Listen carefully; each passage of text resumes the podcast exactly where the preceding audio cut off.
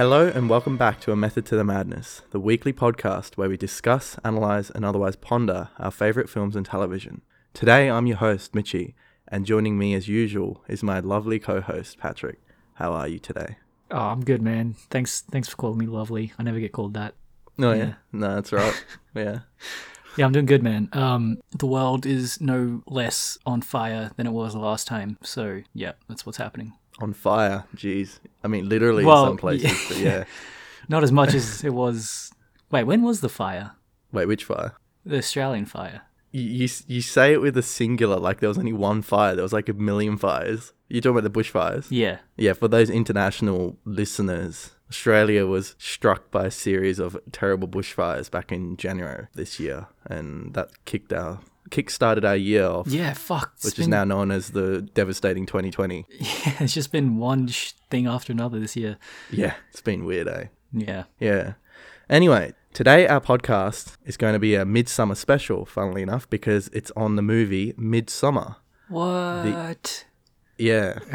Funnily enough, right? Um, which is Ari Aster's second film after his wonderful but slightly freaky first film, Hereditary. If you've seen that, give it a watch. Um, just so you know, we're going to be spoiling that movie as well. And this movie stars Florence Pugh and Jack Reynor. Jack Reynor. That's it, the bloke, the guy I don't like in it. Yeah. Thank you. Also, it's it's really funny that the flowers are a huge motif in this film, and the main actress's name is Florence. Yeah, I didn't know Florence was a flower until you said that to me. I just thought it was a city in Italy. Well, that too. Anyway, yeah. Um, before I get on to the plot summary, shall you give us our opinion on the movie, Patrick? Oh yeah. Well, uh, man, this movie is so good. As with Hereditary, this well, I mean, I just mean Hereditary is also good. What I love about this movie, though, it's it, it makes me, or it did make me very severely uncomfortable. So much so that I had to watch it in two sittings.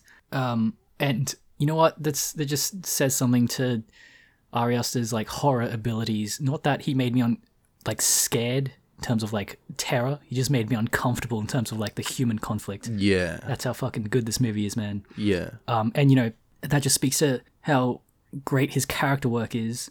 Also in Hereditary, that is like more than the premise or the plot.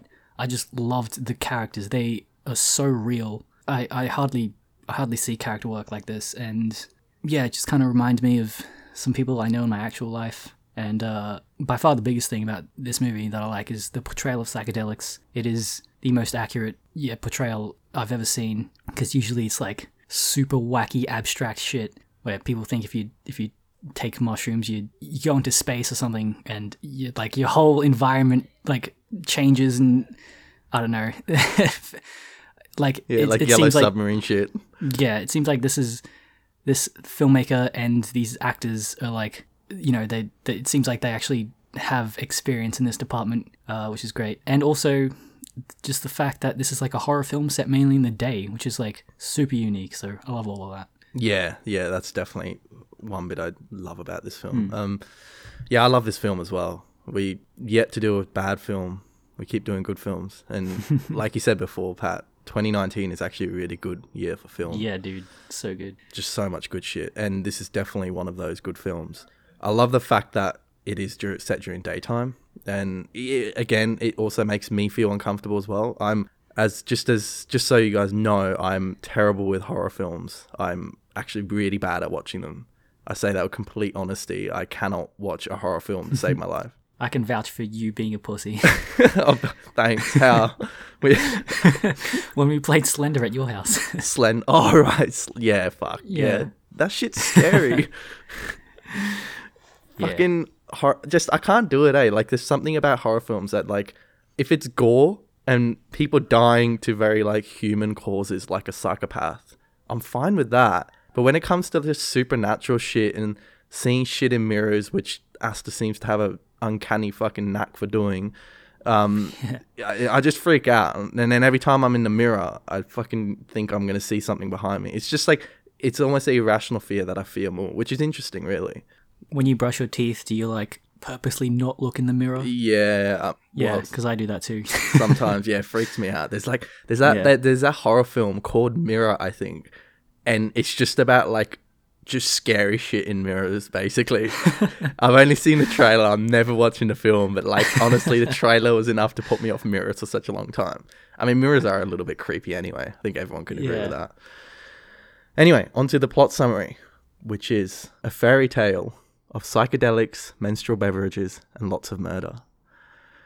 So, the narrative of Midsommar is similar to a fairy tale. The female protagonist suffers a grave loss and travels far away for some hope of metamorphosis, ending with her cathartic coronation to become a queen. Of course, this fairy tale is certainly not one you would hear as a child or give to your children. Like in, well, actually, many fa- fairy tales are based up on based on really fucked up things, so I guess it could be. Like in many fairy tales, the grave loss of our protagonist, who is Danny, is the death of a mentally ill sister and her parents. It's clear from the onset of this tragic event that she is quite severely traumatized, but she's sort of harboring her depression from her friends and especially from her negligent and highly contemptible boyfriend, Christian, who's acted by Jack Reynolds. And Danny is Florence Pugh, by the way. Much to Christian's disappointment, Danny travels with him and his friends to visit an incestuous, secluded community, the Hårga, in the far north of Sweden during their once in a 90 year midsummer festival. The Hårga are ostensibly quirky but pleasant with strong ties to old pagan rituals.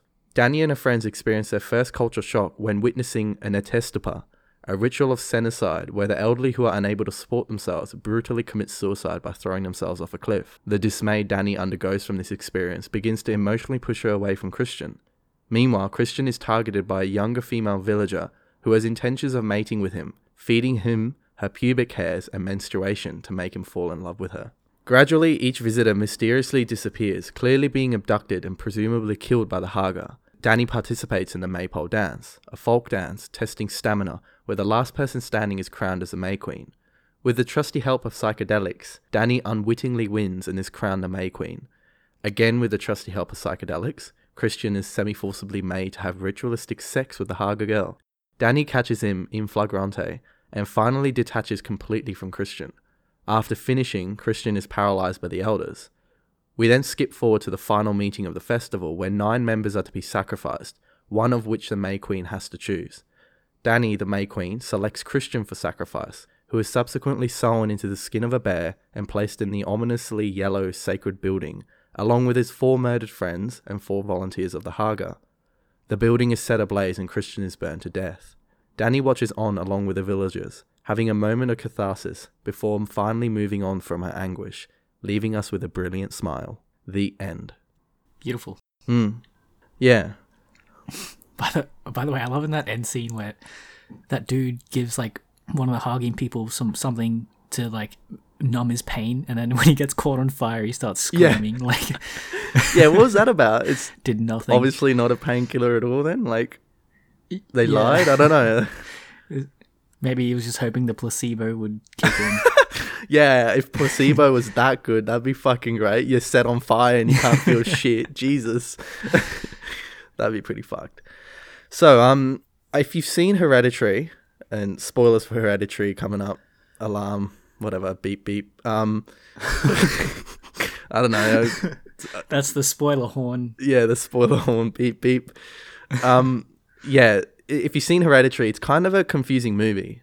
Ari Aster is known to be a confusing director, and he's actually admitted that himself. He likes to confuse his viewers.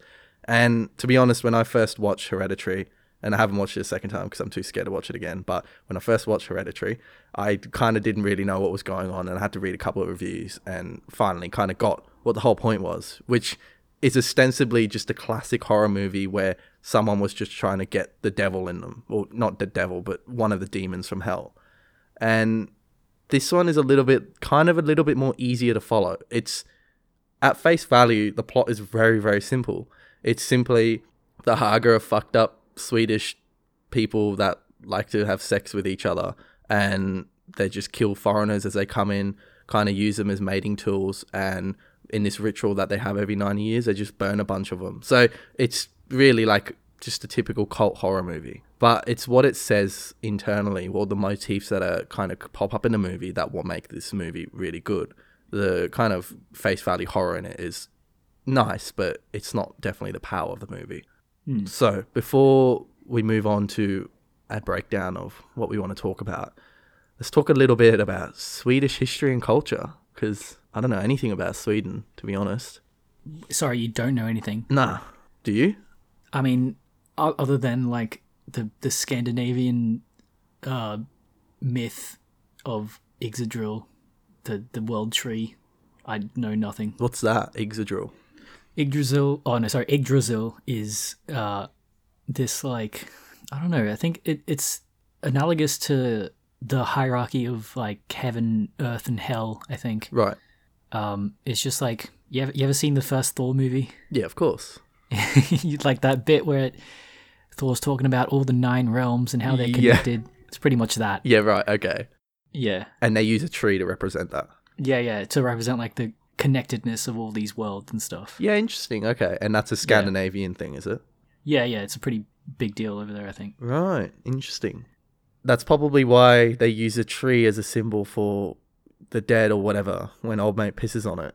Yeah, I guess that's kind of an allusion to that, maybe, even though the tree was dead, but still. Yeah, yeah. There, there's probably some symbolism there, but um, I don't know what, like what, because the tree is felled. It's meant to represent the skewed nature of this Swedish culture.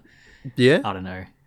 Actually, that's probably a pretty good interpretation. I like that. yeah, Yeah, because I couldn't think of anything else. Anyway, um, well, let's talk about the things that are obviously in the movie. The first one I want to touch on is the very brutal. Sorry, in my opinion, I believe it's the most brutal scene, which is the Ättestupa scene, where where basically the old people throw themselves off cliffs to commit suicide because they're too old, and you know, no one wants to look after old people, so they should just go go and kill themselves. That's basically the idea behind it. I mean, what, what do you think of that scene? It, it was pretty brutal, right? it was fucking gnarly. yeah, it was a gnarly scene. Like it was fully unexpected as well. Like yeah, I, I love that they they showed the impact.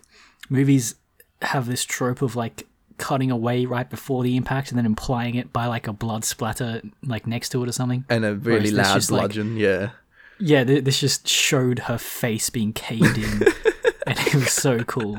yeah. It was it was good. It was good special effects. Like Yeah. they must have. You know, I don't know how they did it, but it was a real thing. That's for sure. It wasn't. It wasn't CGI or anything. I don't think. Yeah, it was it was detailed. Yeah, I, I reckon it was like Yeah. actually a piece of meat they threw off a fucking cliff and just maybe. let it smash. Um, yeah, fuck, that was brutal. And yeah, I don't get why old mate didn't throw himself off head first though. Like, Yeah, what a dickhead. yeah, yeah, I know. Like one job, mate. You got to kill yourself throwing yourself off. So what do you do? You land on your feet and then break your leg. Yeah. Anyway, um, so unfortunately, maybe for some people, or fortunately for others, Ättestupa is not actually a real thing. It is legend in Sweden or Scandinavia as whole. There's a couple cliffs in uh, Sweden named Ättestupa, and it's attributed to this idea that old people used to throw themselves off it, but there's actually zero historical evidence that it ever happened. So it's kind of kind of cool, really, that Ari Aster's done a little bit of research into something that's probably not very well known in world culture at all. This idea, yet he puts it into the movie because and, and bases it off some old fables from Swedish history. It's it's well researched. I think it's quite cool. Um, the term does get thrown around though, actually nowadays for the kind of abuse of old people. Um, because I guess that's what Ättestupa represents is the death of old people. People use it now in Swedish politics to represent any kind of degradation of old people's rights or whatever. Right. Yeah, which I find quite interesting. Another thing is, I mean, the, the, one thing that is real though in this movie, like as in it's based on real history, is the runic alphabet used in it. So all the symbols that are on various things in this is actually legit. It was used at some point in Swedish culture. The R-looking rune that actually gets written on Danny a lot represents journey, and that obviously makes sense because she's going through a journey. An hourglass symbol that's used on her as well. It's kind of represents awakening or enlightenment, which is she's eventually to have. It's it's it's kind of cool. There's all these little details in it that you can look for, and they actually work and match, and makes a lot of sense. And one final thing is the whole idea of midsummer. Now, midsummer is actually a very popular event in Europe as a whole, but especially Scandinavia. And a lot of the things that they do in this film is actually kind of something they do still in Scandinavian countries, bar the whole drinking period and killing people stuff. As far as we know, As far as we know, yeah, there might be some Hårga cult in the north they, of Sweden. they might have just knows? killed every anthropologist that tried to come and write this down. Yeah, true. That's Yeah. actually a good point. May- Maybe Ari Aster was the only one who survived. Yeah. this is like he's just trying to spread this message to the world. It's like, but everyone's like, "Oh, what a cool movie!" yeah.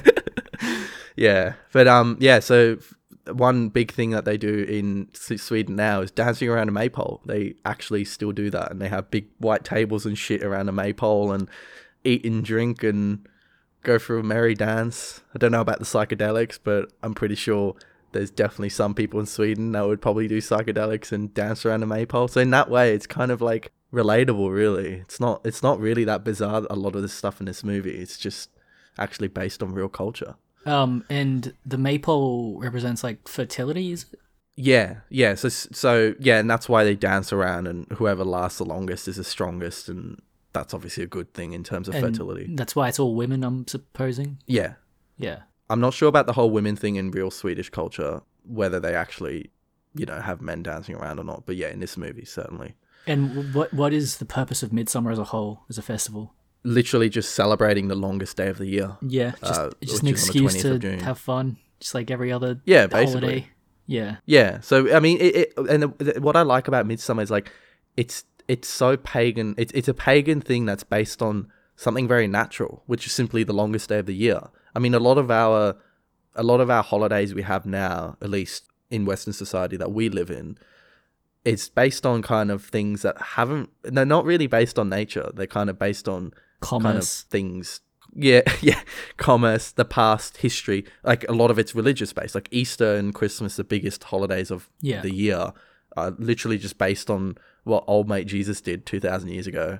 But it's not based on nature at all. And what I like about like these pagan rituals is like it's just based on something fundamental that we all experience, and it's like celebrating nature in a sense, rather than something about some bloke I don't care Yeah. about. Very pastoral. Yeah, very pastoral. That's a good word for it.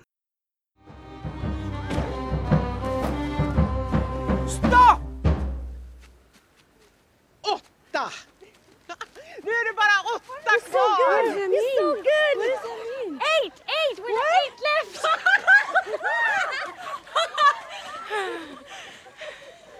What's your interpretation of this movie, Pat? What what would you like to speak about today? In your review, Mitchy, your your uh, blog review, Mm.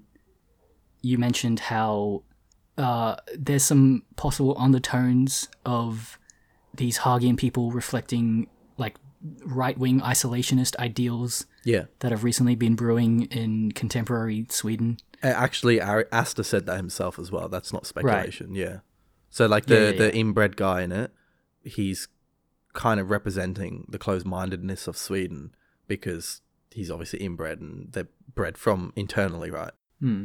honestly I, I didn't really it didn't really occur to me that this film was at all talking about politics until like literally earlier today it kind of struck me that like um all the foreigners are kind of embody these like you know like leftist ideals which is a bit of a like a, a vague vagary as uh, we were discussing earlier but just for the sake of this analysis let's just like let's just use that term.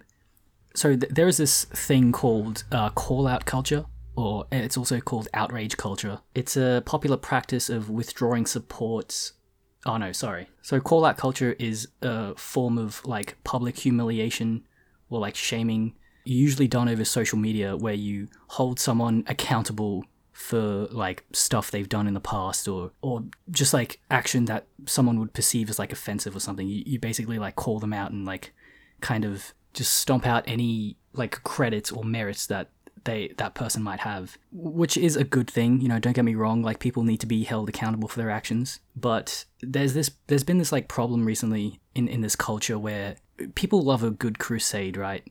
Uh they, they they love that shit. And i think mostly young people college students they like to feel that they're you know putting good into the world. And uh, of course i'm generalizing and i'm not saying that all people in this culture do this but there is this it is a pretty big thing that people see something that triggers something in their like in their ideals or personality, and then they just judge them really hard without thinking or reflecting on you know like the circumstances around that Yeah. Yeah. and think that they they are in the right and they have done something right and they contributed some good to the world and then that's all that needs to be done yeah. and this is a real problem and obama actually has I, in my research earlier today obama has this great little speech where he, he talks about this problem of uh of of wokeness and woke culture and stuff. And he says that yeah like young people think that being really judgmental is enough that that if they if they call someone out on this they can just like if they they just equate them to like being a nazi and just call them an awful person and they can just sit back and be content knowing that they did good. So it's interesting to see in this film that especially the British couple that are so obstinate in their ideals that yeah, as I, as I said, like they, they see something that doesn't sit right with them and then they don't they don't really take the time to reflect on it or question it. They just go, "That's bad. You're all fucked." And doesn't that sound like that what the British guy says when he witnesses the Ättestupa? Yeah. Like, at, you know, as an as an audience, like obviously this is everyone's fucking acting calm and normal. Like these people jump off. It's a ceremony. That's what they that's what they do. Mm. And then this British dude's like, "You're all fucked. What the fuck you doing?" Uh? He's like kicking up a fuss, and everyone's like, "Dude, please, like, calm down." Like, Yeah. and you know, it, as an audience, or at least for me, I was looking at this dude like, "Dude, what the fucking dickhead?" Just like, But like, do you do you not see that everyone else is calm? And in his defense, like- it was shocking though. it was. Yeah, I mean, I mean, we're not used to seeing fucking old people throwing themselves off cliff and getting smashed on a rock. Yeah. But Um, like, but afterwards, he still doesn't accept it, Yeah, yeah, yeah. even after he's calmed down. Yeah, And uh, uh, the film doesn't really explore this in much depth, but I just thought it was weird. I, I this stood out to me because I get like I think it's from the acting. Just and again, it just speaks to how well these these actors are. But um, it's just something very reflective of of like attitudes I see in real life. Can you speak to this at all? yeah, we definitely do that. I mean, we, we've done it all through history. I mean, and it, it's hard to say like whether it's morally or right or not to kind of judge another culture because what if something that another culture is doing is bad? You know, like we do have standards of moral all throughout humanity. You know, like you shouldn't murder someone out of cold blood for no reason, and that I think everyone can agree on that, no matter who you are. Yet in some cultures, they do something that might be like tantamount to murder, but it's not really. Like an example is um in India back in the past, uh, before British colonization, well before, they um basically whenever the husband of a couple would die, it was obligation for the wife to kill themselves with them, and they'd I don't can't quite remember how it would work, but I'm pretty sure the male was cremated, and basically the wife of that male would sit in the thing with him and die alive, burnt to a crisp. And the British came along and during the colonization era, and they said that's fucked, and they outlawed it all across India. And of course, the Indians don't do it anymore, but the British actually had the mentality of just outlawing it because they saw it as a bad thing. Now, to me, I don't like the idea of that as well. I disagree with it because I don't think, you know, you should be obliged to kill yourselves just because your partner did. I mean, you have a right to live a long and happy life after they die. But it's sort of similar in that sense that you're just kind of imposing your culture and ideals on another culture and ideals and saying, nah, you're wrong. And then using your power to basically change their culture. Yeah, it, to us that seems pretty abnormal and you know almost fucked up. Um, But you know, again, like we ha- we have no idea how those people would have actually felt about it. Exactly. Um, yeah. And yeah, it's like, and this is actually the the way this argument is evolving right now is, is parallel to the how the film explores this as well. Because if you remember, after that, Christian, he's like, he, he sort of takes a moment to reflect. He's like, yeah, that was pretty fucked up, but like, imagine like it from their view, like they probably think how we treat our elderly is fucked up, putting them in nursing homes and stuff. Yeah. Yeah, but like again, that that kind of reflection is still I don't know, it's it's still a part of like that wokeness culture. It's like the the other pole of it just being like overly accepting. I don't know. I, I don't know. It's it's weird. It's like should judgment be drawn somewhere or not? It, it's difficult, right? And that, that, it's like, Yeah. that's just the the gray fine line of all this kind of stuff about morals and ethics which is why morals and ethics is such a difficult topic is because hmm. everyone just has different ideals like yeah. you know some people would say like oh in a home invasion you can kill and inv- whoever's invading your home because it's your home and they're invading your home But in other places, some people completely disagree with that and say you can't murder someone under any circumstances unless you're going to die. You know, and that's reflected in the laws of those countries and ideals in those cultures. And you know, like it's just hard to make a case against a culture that's so ingrained with looking at something a certain way. And I think, yeah, I mean, Midsommar is definitely about that to some degree. Like the Hårga have their own weird culture and stuff like that, and they foreigners do not accept it. And yeah, you're right. So in other words, accept people for who they are and accept cultures for what they are. That's the moral of the story. And don't rush to judgment, but also don't have a lack of judgment. Yeah. Yeah, there's a middle ground, people. You Yeah. find it. Yeah, like you know, we're not saying that every culture is good and that I don't know what I can't think of an example of something really fucked up, but going out to kill someone because your culture says it's okay doesn't mean that it's okay. But in the same vein, just because something a little bit weird or you disagree with something from another culture it doesn't mean anything. Yeah. We've all got different cultures. The only exemption from that is probably like if someone's a Nazi, you have the right to not think that you can just label them as bad. Yeah. I mean, yeah, I guess. Trying to think of a, a suitable argument, but I mean, there, there were definitely some good Nazis, and and as a disclaimer, that does not mean I am a Nazi because people tend to do that. Like, oh, you say something about that, good about Nazis, you're a fucking Nazi, you hate Jews, blah blah blah. No, I mean I can think of a good example because you've probably seen the movie Schindler's List. It's based on a Nazi who tried to save as many Jews as he could, Oscar Schindler. Was was he a Nazi? Yeah, I thought he was just a German living in. Nah, Germany he was part of the. Nazi party. He was like that's why he wears a swastika armband the whole movie, but and like was in bed with the SS. And Interesting. have you seen that movie?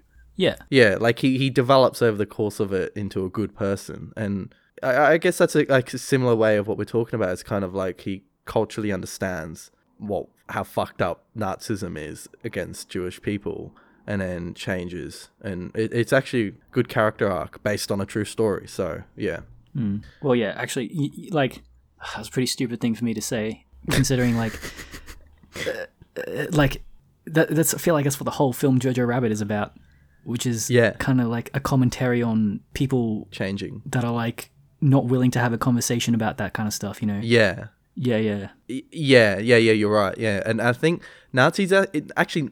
You, you raise a good point about Nazis. You know, Nazis is actually a good example of people who just instantly judge without any f- like thought into it. Which I like. I've already said I'm not. You know, this is a real sensitive topic, so you got to be careful what you say. Naturally, Yeah. but like, and I do not condone Nazism in any way and you know but you know like everything's got two sides to a story so before you just go jump jump on a bandwagon and judge something you should actually look at both sides of the story for yourself then make the judgment yourself rather than like do what most people do which is just base their opinions on what other people think you know have a think for yourself be independent don't be sheep Yes. Anyway, to yeah, to wrap that all up, it's it's just an interesting, I guess, political contrast uh, that the film explored. yeah that's actually Yeah. a good good yeah it is juxtaposes considerably considering what the movie's about Yeah. it doesn't seem political whatsoever There is this sense sometimes of the way of me making change is to be as judgmental as possible about other people. And that's enough. Like if I tweet or hashtag about how you didn't do something right or used the word wrong verb or then I can sit back and feel pretty good about myself because man, you see how woke I was? I called you out. So one thing I like about Midsommar is that it's actually good quality horror. It's horror that could win an award, which I'm not the best person to judge horror movies, mainly because I have a severe lack of experience in that department. But the general kind of consensus on horror movies, at least the majority of them anyway, is that they're kind of poor quality. They're in there for the shock value. People watch it because it's got scary demons and shit that pop up and scare you. But like in terms of meaning in those films, there's not a great deal. I mean, what would you say, Pat? Have you watched many horror movies? Would you say that at all? Um, I'd say there are a lot of like just trash horror films that are pumped out. And I feel like a lot of people associate horror with those more than anything that's actually good horror. Yeah, because that's the main audience. Like, Yeah. and you know, like uh, something I was kind of ignorant to was that the majority of people don't watch as many films as we do. Um, th- like, I think the average person, they're like kind of bored on a Friday night. They're like, "Oh yeah, you want to go watch a movie? Oh yeah, that that new like horror film is out." You know, it's a, it's a fun Friday night kind of thing. Yeah. and be like obviously we're super critical of it because we've seen it all before but like i don't know that's not that's not what uh, most people want i think but then again there are like very clever horror films like this and re- in the recent years there have been more and more of these coming out and uh, I, I think there's there's a lot there's a huge category for for both type of audiences Yeah, it, it, it's definitely. I am definitely generalizing slightly, but uh, horror movies traditionally were in it. f- Well, they were created for the purpose of kind of like going bungee jumping. It's like an adrenaline rush, you know, for the viewer. I mean, movies like that are like action movies are like that as well. In that sense, that they're just there to keep you on the edge of your seat and and keep you frightened. When it's over, you're glad it's over, kind of thing. And that's what that's what horror movies are meant to do. But I like Midsommar because it's not just about that. I mean, certainly it is horrific and has bits where you're like, wow, that's fucked. But it's also got a lot of meaning behind it. Now, this isn't some. This is definitely an Aster quality. He's very good at making a quality horror movie that actually says something about some theme or motif. And Mo- Hereditary is the first movie of his that actually does that. I mean, it is his first movie, of course. And the way that both movies are related in that sense is that they both explore the idea of trauma and depression after trauma, you know, post traumatic depression kind of thing. Um, in Hereditary, Annie, the mother, she suffers from the trauma of the death of her mum, obviously, and her daughter. The daughter, when she gets her head smashed against the pole, as they're driving a car. If you want to remember that grisly scene. yeah that was sick Yeah. um, yeah, so unexpected too it, I know that that that movie was, yeah, it, it, that was an unexpected scene, and and she kind of has to deal with that loss over the course of the movie, and that's what we're dealing with, and and that's what it's saying. It's not it's not a horror movie, and and a lot of people kind of like kind of didn't really think about that aspect of it when they were judging the movie, but really it's saying a lot about post traumatic stress disorder and and how people grieve and stuff, and at the end when we have our kind of equivalent cathartic scene. Like our Aster seems to like to end with something cathartic, like a fin- a big finale, and that's when Annie ends up turning into the demon and gets possessed and shit and chases her son up the stairs and chops her own head off yeah, cuts her own head off. Fuck that that scene will like stick with me for a while. And her grandma sitting in the corner, smiling. You could barely see her as well. That was fuck. Um, but but that could be seen as a as a representation of Annie's emotional snap, because obviously those horror aspect that scene itself is completely supernatural. It can't be seen in the real world at all because none of that kind of shit happens, right? And people are kind of flagging it off like, oh, what's the point having this movie that explores all about her and her stress with dealing with her mother's death and her daughter's death, and then suddenly we've just got this random supernatural scene at the end that kind of juxtaposes with the rest of it and doesn't make any sense. But now we kind of it, it makes the movie so much more significant. We remember it and memorize it a lot better because of that final scene. And I think it does a good job of just juxtaposing with the rest of the movie and actually kind of bringing to light what the whole point of the movie was, which is about dealing with trauma. And Midsommar is an identical thing. We go through the movie, and you know, obviously, brutal things happen during the movie, and the final scene is pretty cathartic as well. And it it is overall a horror me or horror film, but the whole point of it is exploring the emotional grief of Danny and her separation from Christian, who's a dickhead, and her getting over the fact that her sister and her parents are dead. Hmm. And by the end of the movie, we realize that she's gotten over that, which is why she smiles in the very final 10 seconds of the movie, because she's finally found a family that accepts her and she's gotten over her past. And that's what the movie is about. It's, it's exploring her journey and her journey of getting over the trauma that she suffered. And I think it does a really good job of doing that rather than just being a typical horror movie. You don't look at it too much as kind of that this at, at the shock value of it, but think about as well Danny's journey and what she's gone through. And Have you seen any of uh, Jordan Peele's films, Get Out and Us? no, I haven't yet. Yeah, so I need to watch those. Yeah, They're kind of in the same vein of those like clever horror movies you're talking about, but th- those are kind of like in the extreme section of what you're talking about, where like, you know, it's a horror. It's the plot is a horror film, but it's dressed up social commentary, right? Obviously, it's about like being.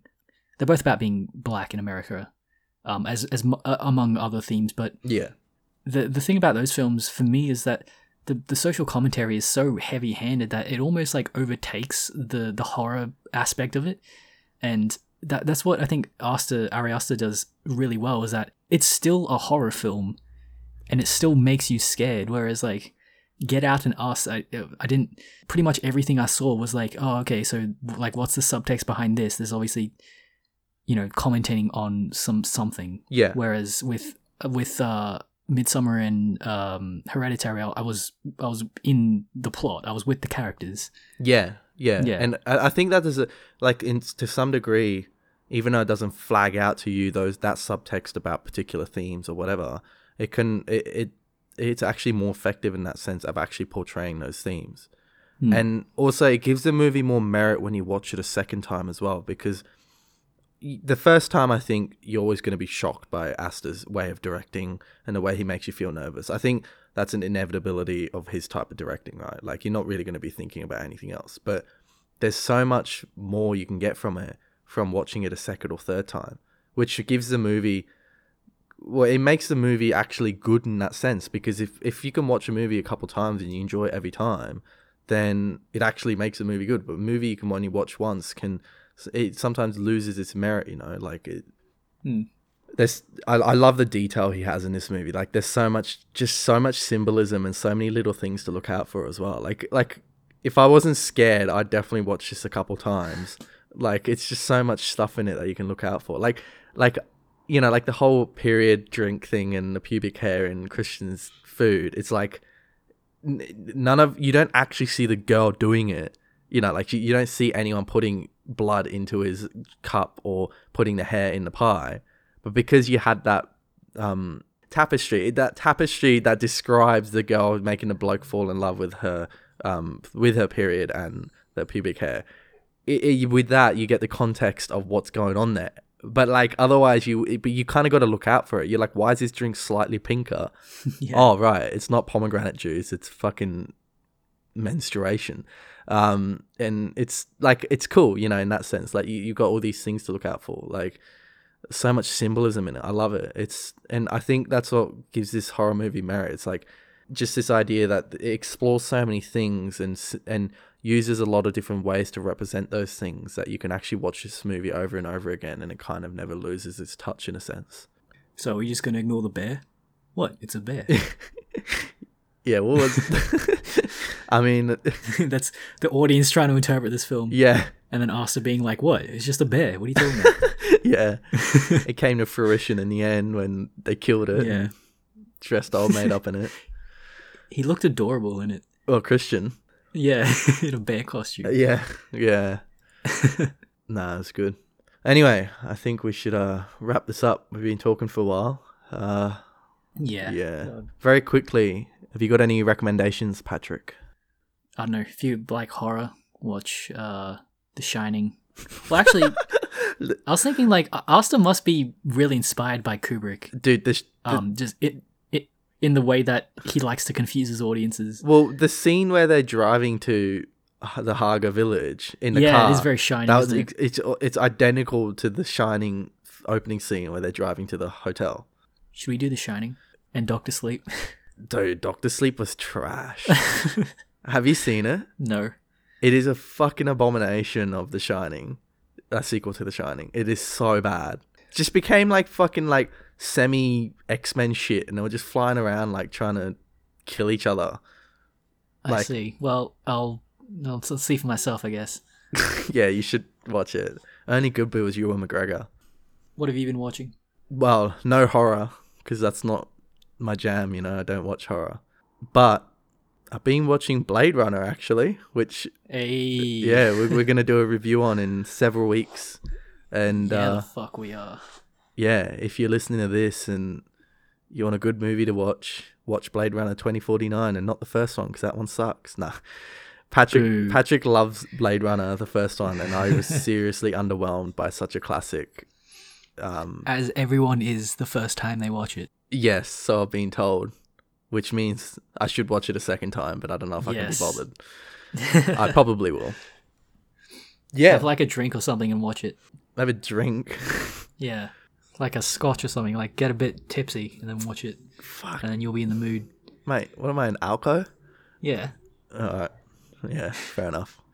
Yeah. Anyway, um, that brings us to the conclusion of this week's podcast on Midsommar. If you want to listen to more of our podcasts, uh, please listen to us on.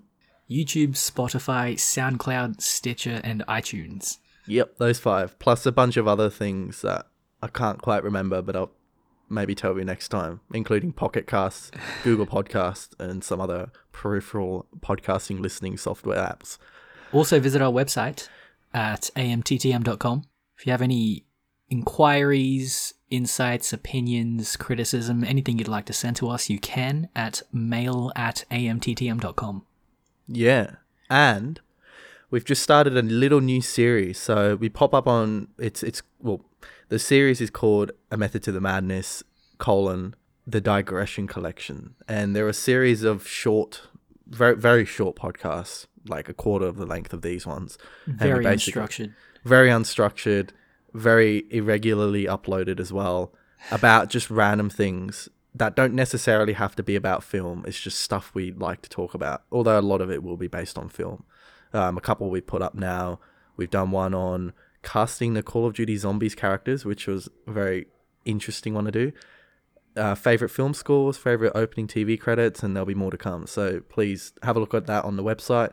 Um, it does come up as a separate search term though on Spotify, just so you know. Yeah, so I think that's the advertising portion of our podcast done. Um, Sweet. thank you for listening. Next time we'll be reviewing Marriage Story, the very completely different movie to Midsommar, but equally as great. It is pretty good. It is uh, Noah Baumbach's 2019 movie on the horrors of divorce rather than the horrors of crazy Swedish cults. yeah. Um, yeah, so if you're interested, tune in for that next week. Otherwise, thanks for listening, and we'll see you next time. See ya.